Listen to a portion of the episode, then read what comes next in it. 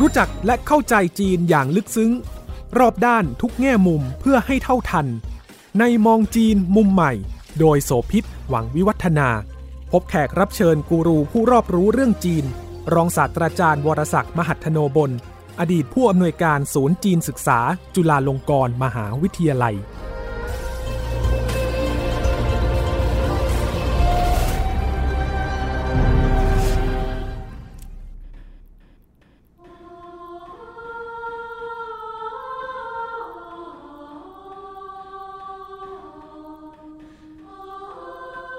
สวัสดีค่ะ ต้อนรับคุณผู้ฟังทุกท่านมาพบกับมองจีนมุมใหม่ ทางไทย PBS Podcast นะคะ ดิฉันโสภิตบังมิวัฒนาค่ะ ตอนนี้เป็นตอนที่ 3 ในซีรีส์ชุดร้อยปีพรรคคอมมิวนิสต์จีนที่เรามาถอดบทเรียนกันนะคะว่า มีอะไรเกิดขึ้นบ้าง ในตามรายทางที่สำคัญ ภายใต้ผู้นำของประธานาธิบดีสีจิ้นผิงนะคะ วันนี้วิทยากรที่จะคุยกับเรา ท่านรองศาสตราจารย์บรศักดิ์มหัทโนบุญ อดีตผู้อำนวยการศูนย์จีนศึกษา จุฬาลงกรณ์มหาวิทยาลัย สวัสดีครับ อาจารย์คะในช่วงกรกฎาคมนี้ต้องถือว่าเป็นวาระเฉลิมฉลองร้อยปีเนี่ยประธานาธิบดีสีจิ้นผิงกับคณะผู้บริหารก็เรียกว่าไปร่วมงานเฉลิมฉลองอย่างยิ่งใหญ่นะ อย่างเช่น ไปร่วมงานชมการแสดงการเดินทางอันยิ่งใหญ่หรือว่า The Great Journey แล้วก็มีพิธีการสำคัญ The Great Journey นี่แสดงที่สนามกีฬาแห่งชาติที่ปักกิ่ง แต่ว่าหลายเมืองก็มีการแสดงพลุเฉลิมฉลอง แล้วเดี๋ยวนี้ใช้เทคโนโลยี เมื่อก่อนเป็นพลุดอกไม้ไฟใช่ไหมตอนนี้ใช้โดรนอาจารย์อย่างที่หนิงเซียเนี่ยโดรน500 ลำก็ขึ้นพร้อมกัน แล้วก็แสดงแสงเสียงอยู่บนท้องฟ้า แล้วก็มีพิธีการที่สำคัญที่ผ่านมาเมื่อ 29 มิถุนายน คือ พิธีการมอบเหรียญเชิดชูเกียรติสูงสุด ให้กับสมาชิกของพรรคคอมมิวนิสต์ 29 คน ซึ่งก็มีทั้งทหารแล้วก็เป็นรัษฎรสมาชิกที่เป็นอาวุโส มีคุณอุปการต่อประเทศหลายอย่าง เรียกว่าเป็นเหรียญ1กรกฎานะคะ General Secretary of the CPC Central Committee, President and Chairman of the Central Military Commission, Comrade Xi Jinping, to present the July 1st awards to the recipients.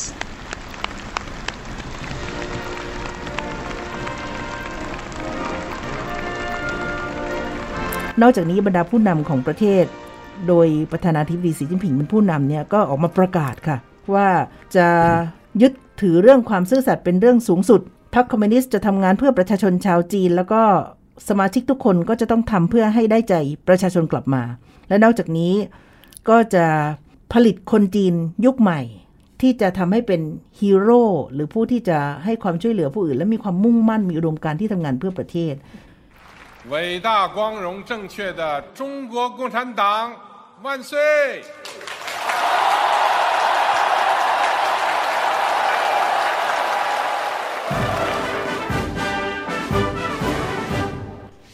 การกล่าวปาฐกถาของประธานาธิบดีสีจิ้นผิงในโอกาสร้อยปีพรรคคอมมิวนิสต์จีน ผู้นำได้ส่งสารสำคัญหลายเรื่องนะคะ แต่หลักๆแล้วก็คือการประกาศสร้างความมั่นใจ กับพลเมืองประชาชนจีนว่าพรรคคอมมิวนิสต์จะทำงานรับใช้ชาวจีน แล้วก็ต้องการสร้างสังคมพอกินพอใช้ รวมทั้งยืนกรานแนวทางการพัฒนาอย่างสันติ แต่จะไม่ยอมให้ใครมาแทรกแซงหรือข่มเหงรังแก 中国人民也绝不允许任何外来势力欺负、压迫、奴役我们。谁妄想这样干，必将在十四多亿中国人民用血肉 铸成的钢铁长城面前碰得头破血流。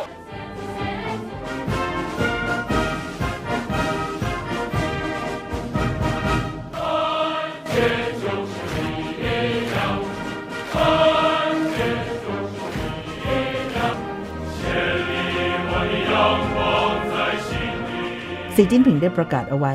แต่ถ้าถอยกลับไปเนี่ย ตอนนี้เรากำลังมามองว่า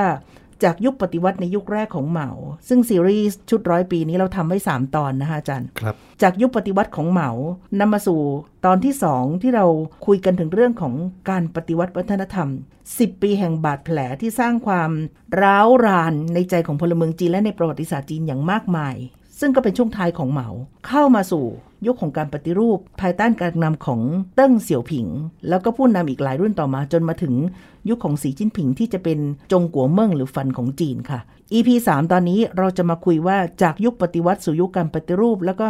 นำมาสู่ฝันของจีนที่มีโฉมหน้าใหม่เนี่ยจะเป็นยังไงให้อาจารย์ขยายความจากช่วงเปลี่ยนผ่านตอนเป็นยุคของเติ้ง ซึ่งนำสี่ทันสมัยมาใช้ก่อนค่ะพอเติ้งกลับมาแล้วเนี่ยเข้ามามีอำนาจอีกครั้งหนึ่ง ผมต้องเรียนกับท่านผู้ฟังก่อนว่า ฐานะของเติ้งเนี่ยเป็นที่รู้กันทั้งในจีนและต่างประเทศว่าเป็นผู้นำสูงสุดหรือ paramount leader แต่ทว่า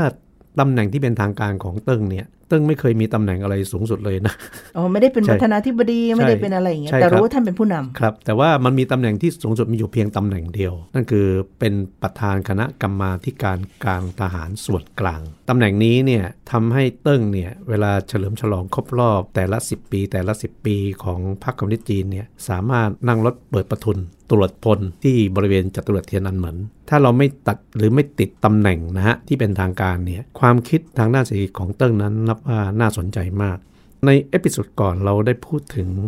สุภาษิตเสฉวน ที่ว่าแมวขาวแมวเหลือง แมวดำ จะแมวดำสีอะไรก็ได้ ขอให้จับหนูได้ เป็นนับเป็นแมวดี คราวนี้เติ้งมีอำนาจสูงสุด เติ้งก็ใช้ทฤษฎีแมวจับหนูของตัวเองได้อย่างเต็มที่ นั่นคือประกาศการปฏิรูป 合编为禁忌鲁豫野战军，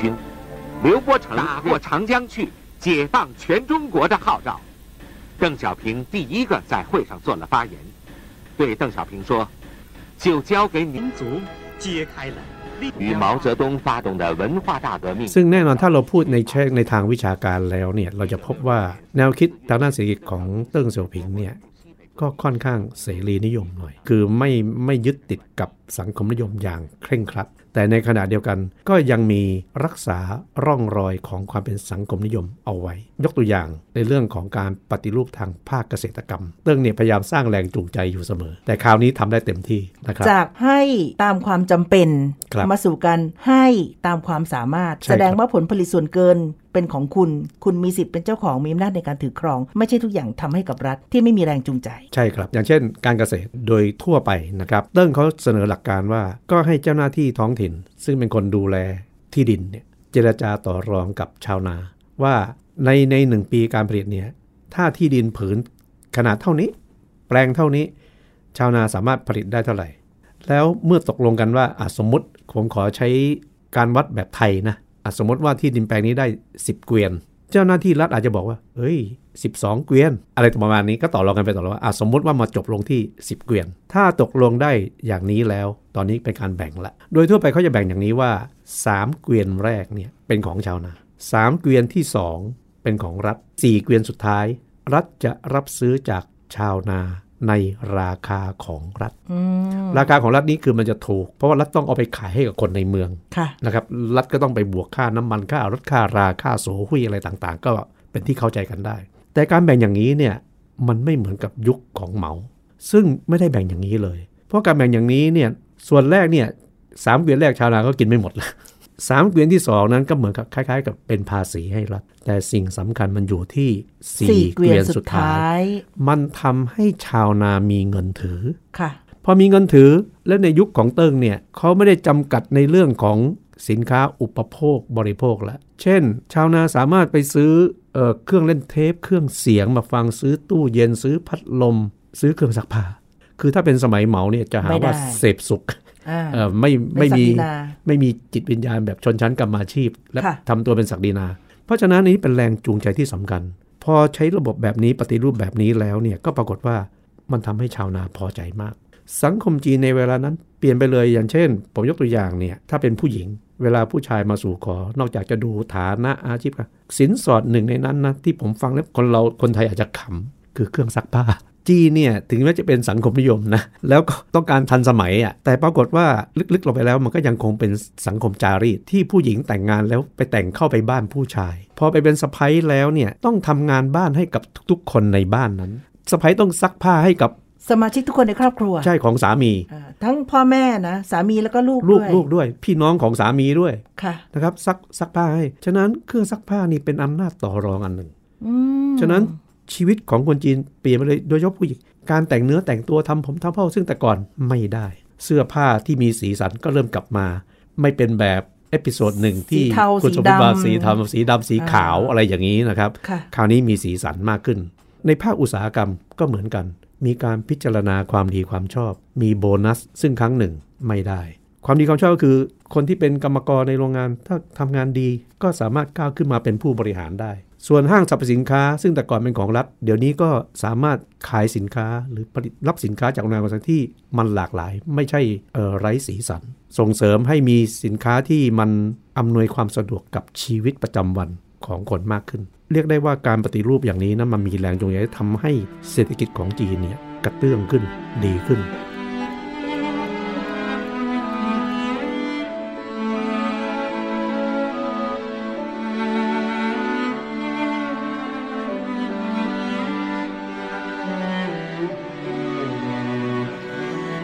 ถึงเลข 4 ก็พบว่า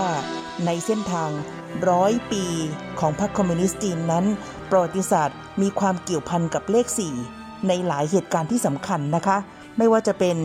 ขบวนการ 4 พฤษภาที่เป็นแรงบันดาลใจของการต่อสู้เพื่อการเปลี่ยนแปลงสังคมจีน เหตุการณ์เทียนนันเหมินการประท้วงที่มี ความนองเลือด แล้วก็มีผู้คนเสียชีวิตสูญหายไปจำนวนมาก เป็นการชุมนุมของกลุ่มนักศึกษา แล้วก็กลุ่มผู้นำทางความคิดที่จีนไม่อยากจะยอมรับก็คือ 4 มิถุนานะคะ แล้วมาถึงยุคของการปฏิวัติก็มีกลุ่มขบวนการ Red Guard ที่ชูเรื่องของการพยายามจะทำลายสี่เก่า ซึ่งเป็นเรื่องที่กลุ่มของ ชนชั้นกรรมกรแรงงาน แล้วก็กลุ่ม Red Guard เนี่ยไม่ยอมรับนะต้องการทำลายชนชั้นศักดินา แล้วก็กลุ่มของนายทุน แต่มาถึงยุคปฏิรูปของเติ้งเสี่ยวผิง ก็มี 4 ทันสมัยเพื่อจะนำพาประเทศให้ก้าวข้ามพ้นความยากจน แล้วก็นำไปสู่ความรุ่งเรืองและการพัฒนานะคะ รวมกระทั่งนางเจียงชิงที่เป็นภรรยาของท่านประธานเหมาเนี่ยค่ะ ก็เป็นภรรยาคนที่ 4 ของประธานเหมาภรรยาคนสุดท้ายนะคะ ที่ไม่ได้รับการยอมรับ จากคนจีนมากนัก และเลขสี่นี้ก็ยังมีความเกี่ยวพันกับความเชื่อบางอย่างด้วย เพราะว่ามีเสียงพ้องกับเรื่องของความตาย คนก็จะไม่นิยมเลขสี่นักในสังคมชาวจีนกลุ่มหนึ่งนะคะ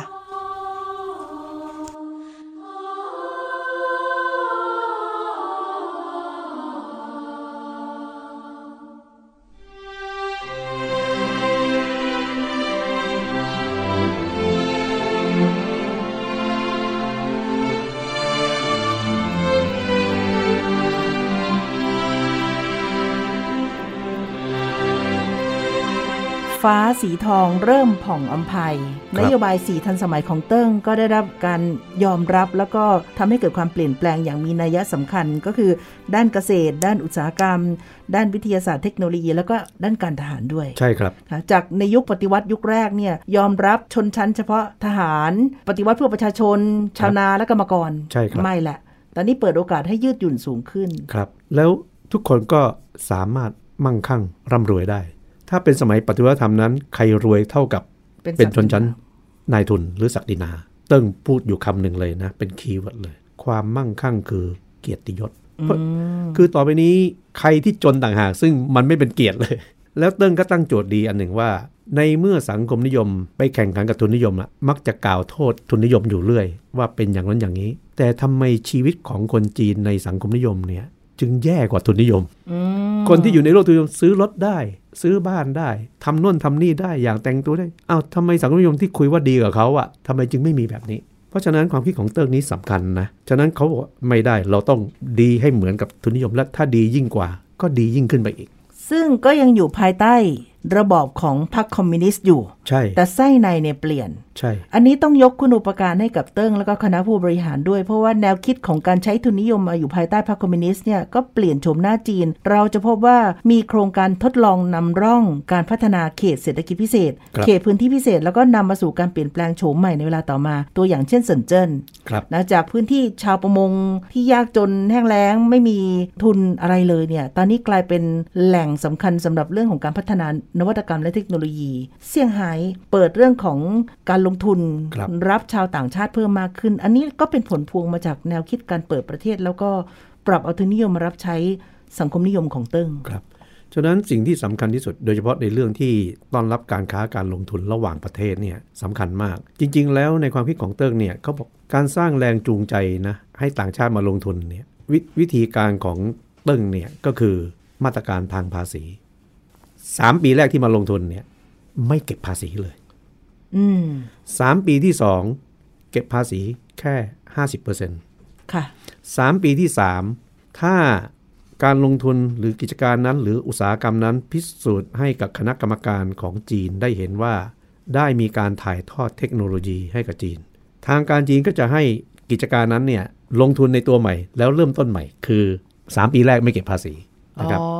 เพราะฉะนั้น เราจะเห็นได้ว่าสิ่งสำคัญที่สุดในของแรงจูงใจอันนี้ที่ให้ต่างชาติมาเนี่ยก็คืออะไรการถ่ายทอดเทคโนโลยี ตัวอย่างรูปธรรมที่ชัดเจนที่สุดคุณผู้ฟังคะหนึ่งในนั้นคือเรื่องของรถไฟความเร็วสูงครับ แล้วก็การพัฒนาระบบราง ซึ่งตอนนี้ก็ถือว่าจีนก็ขึ้นมาเป็นชาตินำหนึ่งในไม่กี่ชาติของโลกที่พัฒนาจนกระทั่งสามารถกลายเป็นการส่งออกได้ คือขายทั้งตัวอุปกรณ์คือสินค้านะ แล้วขายเทคโนโลยีโน้ตฮาวแล้วก็เอาบุคลากรที่มีความรู้เรื่องนี้ส่งออกไปสู่ทั่วโลกด้วย ใช่ครับทุกวันนี้เราสามารถกล่าวได้เลยว่ายุคปฏิรูปของเติ้งเนี่ยสิ่งสำคัญที่สุดนะก็คือเทคโนโลยี ตอนที่เติ้งเริ่มนโยบายปฏิรูปเนี่ยเติ้งบอกเลยนะว่า การปฏิวัติวัฒนธรรมของจีนเนี่ยทำให้จีนล้าหลังไป 10 ปี เพราะฉะนั้นสิ่งที่ตัวเองจะต้องทำให้ได้มากที่สุดก็คือทำยังไงให้มันก้าวหน้าขึ้นไปอีก 10 ปี ก็เรียกว่ากระโดดขึ้นไปใช่ให้เร็วขึ้น ใช่ครับ สิ่งที่สำคัญที่สุด ถ้าไม่นับเรื่องการเกษตร อุตสาหกรรมที่ผมได้พูดไปนะครับ การ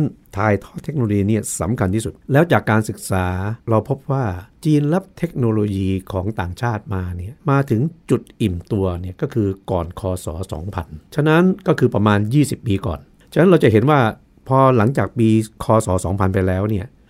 เทคโนโลยีของจีนก็คืออะไรแล้วครับ ต่อยอด คือคือรับมาจนกระทั่งพื้นฐานของเทคโนโลยีจีนเนี่ยแน่นแล้ว แข็งแกร่งแล้วคราวนี้จีนมีแต่ต่อยอด ฉะนั้นเราจะเห็นได้ว่าในช่วง 10 ปีที่ผ่านมานี้เนี่ยเทคโนโลยีของจีนเนี่ยหลายหลายๆเรื่องล้ำกว่าตะวันตกค่ะนะครับแล้วก็ใช้กันได้อย่างกว้างขวางมากกว่าตะวันตกเสียอีก ตัวอย่างเช่น หัวเว่ยครัที่บพัฒนาระบบเรื่องของการสื่อสารคมนาคมพื้นฐาน กลายเป็นระบบที่ทั่วโลกเอามาใช้ละ แล้วก็ล่าสุดนี้ที่ฮือฮากันคือนักบินอวกาศอะเอาหัวเว่ยขึ้นไปด้วย เพื่อใช้ในแง่ของการทั้งอัปเดตแล้วการใช้ชีวิต แล้วก็รวมทั้งการอำนวยความสะดวกด้วย อันนี้ก็ต้องบอกว่าเป็นนวัตกรรมที่มาจากจีนและแม้แม้แต่การใช้ชีวิตในจีนนะทุกวันนี้การจะซื้อของสินค้าอะไรอุปโภคบริโภคเนี่ยเช่น ผักหญ้าอะไรพวกนี้นะครับก็ไม่ก้าวหน้าได้สมาดกเลย คือเขามาส่งแล้วเนี่ยคุณสามารถใช้มือถือยิงไปที่บาร์โค้ดจะรู้เลยว่าผักชนิดที่ที่คุณซื้อมาเนี่ยปลูกเมื่อไหร่ เก็บเกี่ยวมาเมื่อไหร่เอามาขายเมื่อไหร่ คือรักษาความสดอะไรอย่างนี้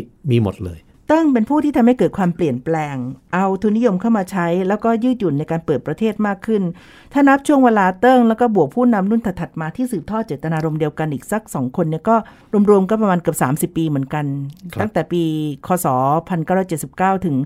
2009ครับในตอนนี้เนี่ยสังคมจีนเปลี่ยนละ ปัญหาความแตกแยกภายในพรรคคอมมิวนิสต์ ลดลงครับไม่ได้มีขั้วที่ขัดแย้งกันอย่างรุนแรง และแย่งชิงกันเหมือนยุคปฏิรูปปฏิวัติละครับถือว่ามีเอกภาพมากขึ้นครับทำให้พรรคคอมมิวนิสต์เดินหน้าแล้วก็พัฒนาได้เร็วขึ้นครับด้วยไหมอาจารย์ ใช่หลังจากยุคของเติ้งเรามาดูผู้นำที่ถือว่าในแง่ตำแหน่งนะที่ตำแหน่งระดับสูงเนี่ยหลังจากเกิดเหตุการณ์เทียนอันเหมินไป ซึ่งเราเคยพูดเรื่องนี้ไปแล้วเนี่ยนะครับก็คือเจียงเจ๋อหมินเป็นประธานาธิบดี คนถัดมาก็คือหูจินเทานะครับหมดจากหูจินเทาก็มาเป็น ผู้นำคนปัจจุบันก็คือสีสีจิ้จิ้นนผิผิงงนะครับเจียงเจ๋อหมินก็ดีหรือหูจินเทาก็ดีเนี่ยล้วนแล้วแต่ได้รับมรดกตกทอดเรื่องการปฏิรูปมาจากเติ้งอาจจะไม่ต้องทำอะไรมาก เพียงแค่คุณสานต่อต่อยอดให้มันดีเนี่ยคุณก็ประรคัอบดประแล้วคองก็รอดใช่แล้วครับอ่าเพราะฉะนั้นพอมาถึงยุคของสีจิ้นผิงเนี่ยสิ่งที่ท้าทายเนี่ยคุณจะต่อยอดหรือทำแบบเดิม หรือรักษาแบบเดิมมันไม่ได้แล้ว ไม่พอมันต้องมีอะไรใหม่ ๆ โอเค อาจจะมีการรวบอำนาจทางการเมือง เป็นผู้นำแบบไม่มีวาระคือไม่มีการเกษียณนะครับ แต่ขณะเดียวกันในเรื่องของนโยบายการพัฒนาเศรษฐกิจนี้เนี่ยเขาจะมีวิสัยทัศน์เป็นระยะไอ้ไอ้ภาษาของไทยมักจะใช้คำว่ายุทธศาสตร์ชาติ เขาวางเป็นเป็นนับ 10 ปีเลยนะ นับ 10 ปีไปข้างหน้าเนี่ยในยุคของเติ้งเสี่ยวผิงเนี่ยเช่นความฝันของประเทศจีน ที่สีจิ้นผิงเปิดตัวนี้มาครับตอนประมาณปี 2013 ครับ จงกัวเมืองหรือว่าฝันของจีนน่ะครับ แล้วก็ผุด Belt and Road Initiative หรือว่าชื่อเดิมคือ One Belt One Road เส้นทางครับสายใหม่ในศตวรรษที่ 21 ทั้งทางบกและทางทะเลขึ้นมาครับจะเชื่อมจีนไปยังโลกครับทั้งหมดเนี่ยตอนนี้มาในยุคสีจิ้นผิงแล้วนะครับ ว่าเมื่อเป็นอย่างนี้เนี่ยเขาจะต้องมีอะไรใหม่ ฉะนั้นไอแนวคิดหรือนโยบายเรื่องไอข้อคิดริเริ่มแถบและทางของเขาเนี่ยนะครับเกิดขึ้นมาถ้าเราศึกษาให้ดีๆนะครับไอข้อริเริ่มแถบและทางของสีจิ้นผิงเนี่ยเอาเข้าจริงๆ แล้วมันมีหัวใจอยู่ 2 เรื่อง เรื่องหนึ่งก็คือโครงสร้างพื้นฐาน ซึ่งเขาอยากให้ทุกประเทศเนี่ยมีโครงสร้างพื้นฐานที่สมบูรณ์แบบ เพื่อสนองตอบต่อการคมนาคมและการค้า ซึ่งก็คืออะไรอันที่2โลจิสติกการขนส่ง ใช่ เพราะฉะนั้นตอนนี้ในจีนนะเขาเตรียมพร้อมไว้มากเลย ถ้าเรือต่างๆ ที่จะออกนอกประเทศนะหรือเส้นทางรถไฟ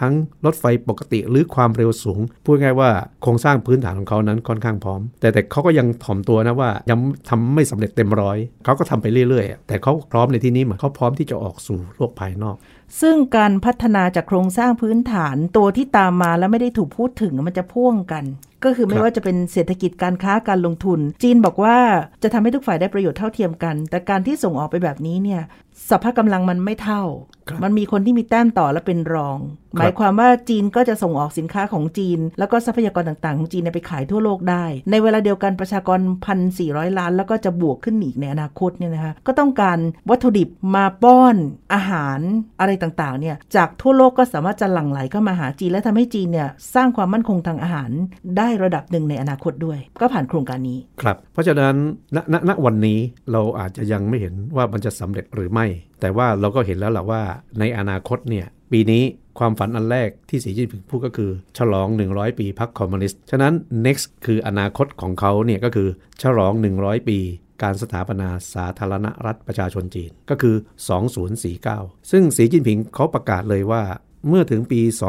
2049 เนี่ย จีนจะเป็นประเทศที่พัฒนาแล้วคำว่าพัฒนาแล้วก็ต้องขยายความต่อว่าแปลว่าอะไร แปลว่าเป็นประเทศที่พัฒนาที่ไม่เหมือนกับตะวันตก ยกตัวอย่างเช่น เขาจะเป็นประเทศพัฒนาแล้วก็คือ ไม่มีปัญหาสิ่งแวดล้อม ไม่มีมลพิษ แล้วที่สำคัญก็คือประชาชนของเขาเนี่ยจะเป็นประชาชนที่มีคุณภาพและมีวัฒนธรรมที่ก้าวหน้า มีวัฒนธรรมที่เต็มไปด้วยชีวิตชีวา ซึ่งซึ่งตอนนี้ผมก็ยังนึกภาพไม่ออกว่ามันเป็นอย่างไร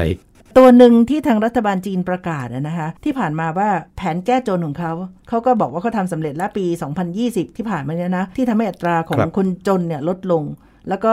การสร้างสังคมที่กินอิ่มนอนอุ่นครับต่อไปก็จะเป็นสังคมที่กินดีอยู่ดีเนี่ยที่จีนเขาบอกเนี่ยนะภายใต้ของสีจิ้นผิง นี่คือความท้าทายใหม่ ประเด็นที่น่าสนใจก็คือถ้าย้อนกลับไปดูว่าพรรคคอมมิวนิสต์อยู่ยงมาได้ถึง 100 ปีในจีน มีปัญหา มีความแตกแยก แยกแล้วรวมรวมแล้วแยกเป็นระยะระยะ ตอนนี้ดูเหมือนกับจะนิ่ง แต่จริง ๆ แล้วมันเป็นเอกภาพได้สวยอย่างที่ภาพข้างนอกมองเห็นเหรอคะอาจารย์ มันก็มีปัญหา อย่างอย่างผมเปรียบเทียบกับยุคเหมานะซึ่งเราพูดไป 2 ตอนก่อนเนี่ยอย่างน้อยในยุคเหมาจะมีเหตุการณ์แย่ๆ อย่างการปฏิวัติธรรมเกิดขึ้นยังไงเนี่ยมันมันก็เห็นว่าเอ๊ะคนมันเสมอภาคตามระบบสังคมนิยมค่ะแต่พอมาในยุคของเติ้งจนกระทั่งถึงยุคสีจิ้นผิงเนี่ยเราจะเห็นว่าฐานะทางเศรษฐกิจของคนจีนดีขึ้นจริง เราต้องแสดงความยินดีกับเขาที่เขามีคนจนเหลือน้อยเต็มที และทุกคนก็พอมีพอกินพอใช้ ไม่มีใครอดอยากแบบแต่ก่อนแล้ว แต่สิ่งที่มันเป็นปัญหาเนี่ยก็คือความเหลื่อมล้ำมันเกิดขึ้นสูงมากในขณะนี้ในประเทศจีน จนกระทั่งมันจะเกิดสับแปลก คือว่านอนราบคืออยู่เฉยๆไม่ทำอะไรแล้ว ไม่อยากจะแข่งขันแล้ว คือมันเป็นสังคมที่เต็มไปด้วยความกดดัน คนรวยก็รวยแบบสุดๆ คนไม่จรู้นจะเก็บเงินไปไว้ที่ไหนใช่เลยครับนะอืมซึ่งซึ่งสิ่งที่ผมทึ่งมากก็คือเหมาอะเคยพูดเอาไว้ว่าถ้าทำแบบนี้นะมันจะเกิดชนชั้นขึ้นมา แล้วจะนำไปสู่ความขัดแย้งรอบใหม่ ณ ณ วันนี้เรายังไม่เห็น ในประการที่ 2 ก็คือ การรวบอำนาจของสีจิ้นผิงอะซึ่งเป็นผู้นำจนกว่าจะสิ้นชีพเนี่ยนะ การครับแก้ไขรัฐธรรมนูญในครั้คงรับที่ผ่านมามีความหมายนัยทางการเมืองที่สำคัญมากครับเพราะเดิมทีเติ้งออกแบบเอาไว้ว่าผู้นำต้องมีวาระไม่ให้อยู่ยั้งยืนยงจนสิ้นอายุไขครับแต่ว่าสีจิ้นผิงแก้ตำแหน่งของประธานาธิบดีครับให้อยู่ได้โดยไม่มีวาระ เพียงแต่ไม่แก้ในตำแหน่งของนายกครับแล้วก็ฝ่ายบริหารรองซึ่งยังมีเทอมอยู่ครับนะที่ต้องจับตามองคือใครจะมาแทนหลี่เค่อเฉียง อันนี้ก็เป็นประเด็นหนึ่งนะครับแต่ประเด็นของผมก็คือว่าถ้าสีจิ้นผิงอยู่อย่างนี้เนี่ยเขาจะมีอะไรเป็นตัวชี้วัดว่าณเวลาใดที่สีจิ้นผิงควรจะหยุดการเป็นผู้นำได้แล้ว เช่นสมมติว่าสีจิ้นผิงป่วยคือป่วยหนักนะ อย่างนี้ไหมหรือหรือจะรอให้เสียชีวิตแบบเหมา ซึ่งตอนนั้นสูญเสียสภาพความเป็นบุคคลคือคืออายุมากจนกระทั่งสติ ดูแลตัวเองไม่ได้ ใช่ อย่างนี้ไหม อันนี้เป็นสิ่งที่เรายัยังไม่มีคำตอบยังยังไม่มีคำตอบนะครับ แต่ว่าถ้าถามว่ามันมีปัญหาไหม มันก็มีปัญหาไม่ใช่ว่าเราเห็นความรุ่งเรืองแล้ว มองไม่เห็นปัญหาอะไรเลย แต่โจทย์นี้คิดว่าส่วนของฝ่ายผู้นำของรัฐบาลจีนก็น่าจะมองเห็นอยู่ เพียงครับแต่ว่าเรายังไม่รู้ว่าเขาจะมีแผนจัดการอย่างไร ใช่ครับ แต่ด้านหนึ่งเนี่ยการนำภายใต้ประธานาธิบดีสีจิ้นผิงเนี่ยน่าสนใจคือการที่พลเรือนมีบทบาทนำและสามารถจะคุมทหารได้ แล้วก็มีบทบาทนำในส่วนของพรรคคอมมิวนิสต์เองด้วยครับอาจารย์มองว่าการรักษาสถานะแบบนี้เนี่ยมันเป็นส่วนหนึ่งของการสร้างความมั่นคงทางการเมืองของการดึงอำนาจเอาไว้ของสีจิ้นผิงยังไงบ้างผมคิดว่ามันเป็นลักษณะพิเศษของการเมืองจีน สิ่งที่คุณโสภิตตั้งขึ้นมานี้เนี่ยมันไม่ใช่ว่าเกิดขึ้นในยุคนี้นะในประวัติศาสตร์ของจีนก็เป็นเช่นนี้มาโดยตลอด มีจักรพรรดิหลายพระองค์ ซึ่งเป็นนักบริหาร แต่ไม่ได้เป็นนักการทหาร แต่เขาก็สามารถควบคุมการทหารของเขาได้อย่างเด็ดขาด ถ้าเปรียบพรรคคอมมิวนิสต์จีนร้อยปีในวันนี้เนี่ยนะครับพรรคคอมมิวนิสต์จีนนั้นก็ไม่ต่างกับราชวงศ์ราชวงศ์หนึ่ง ที่มีอายุมา 6-70 ปี แต่จะอยู่ยาวเท่ากับราชวงศ์ฮั่น 400 ปี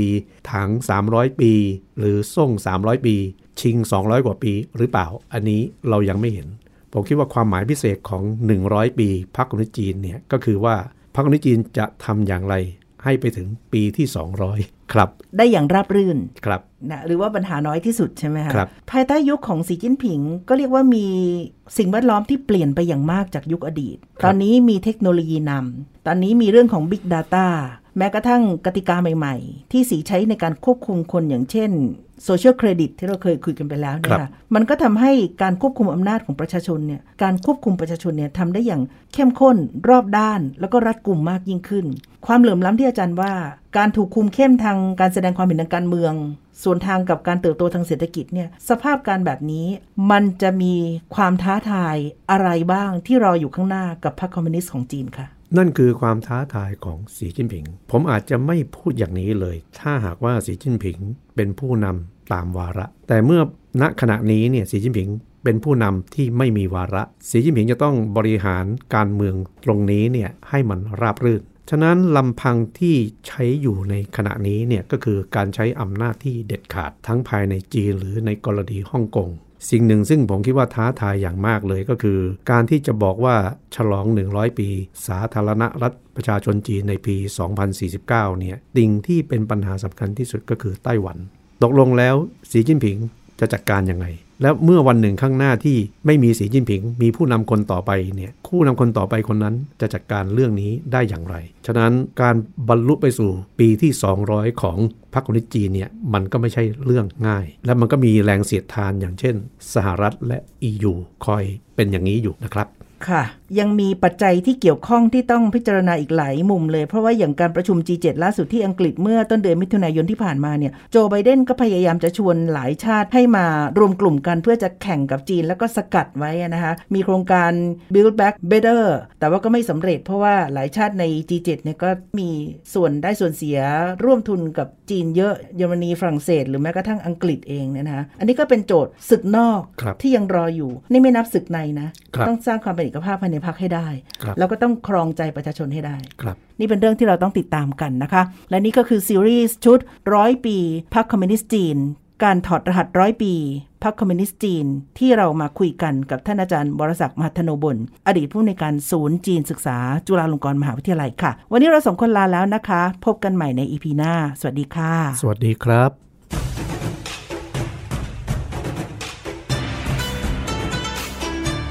ติดตามฟังรายการ มองจีนมุมใหม่ ได้ทางเว็บไซต์และแอปพลิเคชันไทย PBS Podcast กดติดตามสื่อสังคมออนไลน์ ทั้ง Facebook Twitter Instagram และ YouTube ไทย PBS Podcast